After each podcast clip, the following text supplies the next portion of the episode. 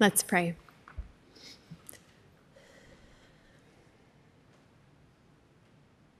God, unless you speak to our hearts today, nothing of value will be said. So open our minds, open our eyes, open our hearts that we can see your work in the world. Give me your words to speak and keep me completely out of your way. In Jesus' name, amen. As a mom of two elementary age daughters, I hear the phrase, it wasn't me, it was her, several times a day, especially during the first week of summer break. Amazingly, it's never answered with, she's right, it was totally me. Wouldn't that be amazing? Predictably, it's answered with, no, it wasn't, it was her.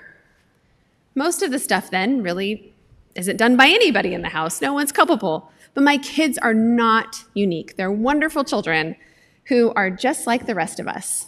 They like to blame other people for their mistakes. All of us have done it at one point or another. There's something about humans that makes us not want to be seen as fault, as at fault. It's difficult for us to admit. And it's been this since the beginning, apparently. The very first, Adam and Eve. The reading from the book of Genesis speaks to the origins of evil in the world. And the interesting thing to me about reading this, this week, this story, again, after many, many readings throughout my life and being taught from a very young age about this story, is that the disobedience of eating the forbidden fruit did not stand out to me as much as the blame shifting, right? In, in the story, we see God coming to hang out in the garden, as was God's, um, God's pattern during those first days, hanging out with God's creation, and seeing Adam, and Adam looks real weird and real embarrassed. Something is up. Adam never knew how to feel that before, but he was feeling it. And God asked Adam, and rather, rather than telling God an accurate account of what had occurred, he immediately threw Eve under the bus.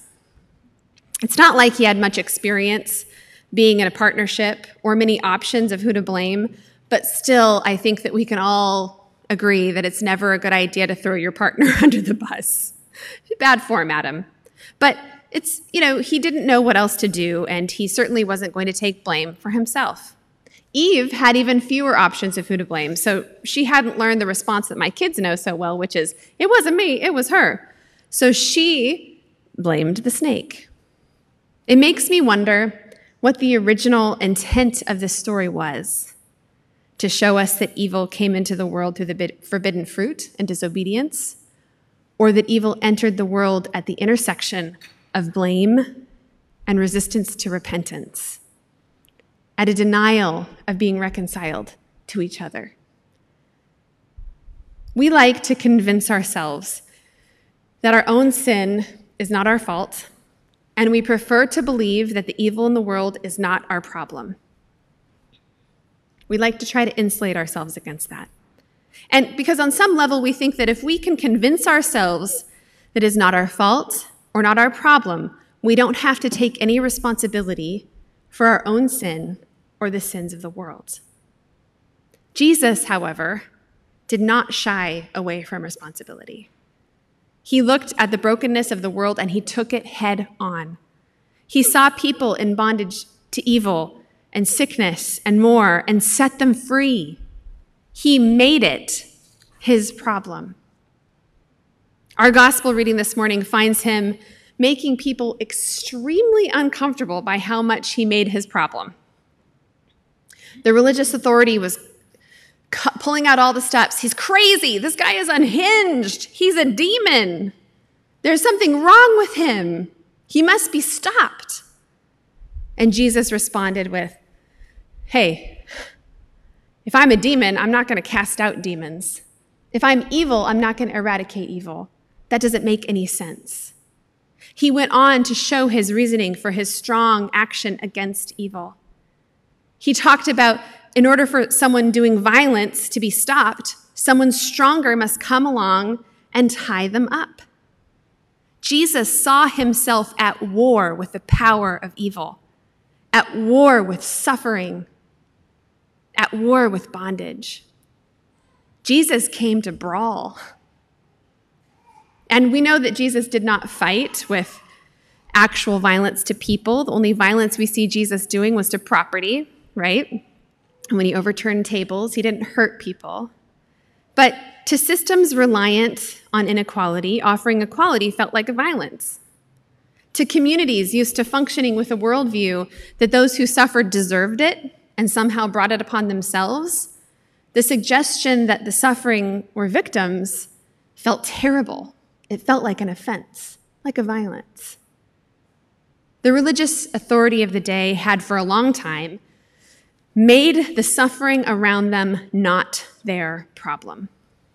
They had built up a rock solid argument as to why they could not help the hurting. There was no helping them. At the time, the theology was that if someone had something bad happen to them, it was well deserved because they must be evil in some way or sinful in some way. So they reminded themselves that these people that were suffering were really probably just getting their just desserts. They also probably used some of the same excuses we like to use, like, we just don't have the time or the resources right now to help everyone who's hurting. And it really wouldn't be fair to just help a few people, so we really can't help anyone. Or we aren't the right people to do that. Or we've always done it this way, and so we can't change, or we have our own issues to deal with, or, or, or so many excuses that we use. So, Jesus, by rejecting these obstacles and healing and casting out demons and forgiving in God's name, was an affront to the religious authority. It made them look bad and it convicted their hearts. But it was not just the religious authority who had an issue with Jesus' ministry to the marginalized and hurting, it was also his own family. Jesus' family watched they watched him do his ministry. They watched him rabble rouse, and their own reputations were affected by his incendiary behavior. They heard rumors about the murderous rage he caused the powerful. They were embarrassed by him. They were afraid for him. They wanted him to stop. They wanted him to be normal. They wanted him to be safe. They wanted him to not rock the boat. Their priority was Jesus and his well being. But Jesus' priority was the healing of the whole world. In some of the hardest to handle words in his ministry, Jesus made it clear family is not more important than being whom I am meant to be healer, deliverer, Savior. My destiny is bigger. My family are those who do God's will. Now, thankfully, we know from the context of Scripture that these words did not cause a permanent rift between Jesus and his family. He didn't disown them. His mother was with him when he died. The Gospels make references to Jesus' brothers. What he did was make it clear to them to his followers, and to us that our excuses as to why we cannot heal the world and take responsibility for the pain around us, how that holds no water. We have been called from the beginning to confront in ourselves that which trends towards not taking responsibility for the evil that we do, for the pain that we cause, for the wrong that we enable, and for the pain in the world around us that we have the power to affect in Jesus' name. I know facing this can cause anxiety because we prefer to be insulated. It's not our problem. But do not be discouraged. God does not call us to anything impossible. God does not call us to do this on our own. We get to participate in the work of the Spirit, in the work of the resurrection all around us. It can be as small as smiling and really seeing people as children of God. Mother Teresa said, Peace begins with a smile. It could be choosing a posture toward pain and hurting that shifts from this is not my problem, I want to distance myself from this, to how can I help? How can I, how can I be present to this? It can be accepting criticism from loved ones. It can be looking for ways to open our hearts to new ways of being. It could be living into who God made us to be and not allowing anything, even the religious authorities or our own families, to dissuade us. This week on our property, our church was able to participate in a memorial service for a woman who was invisible to most of San Antonio. She lived in a tent underneath the freeway here across the street. She got her meals at CAM and other places. She had children. She was well loved by her family and her friends, other unsheltered homeless. She had a couple of little dogs. Mary died from complications of cancer, and she was, by all accounts, forgotten by the world. But here on our property, with Cam and some other churches from this area, we memorialized her this week. She had a light in her. God saw her as beloved. And when we remembered her on Tuesday, Pastor Mitchell from First Presbyterian reminded all of us and those unsheltered homeless that were there that sometimes it can feel like no one cares, but that we do. He called out Grace Lutheran as one of the congregations that represents God's care to the unsheltered homeless, to those who feel like they don't matter. Her, her cousin's husband told me the day that she died. We feel like we're invisible. We feel like people don't think we're human.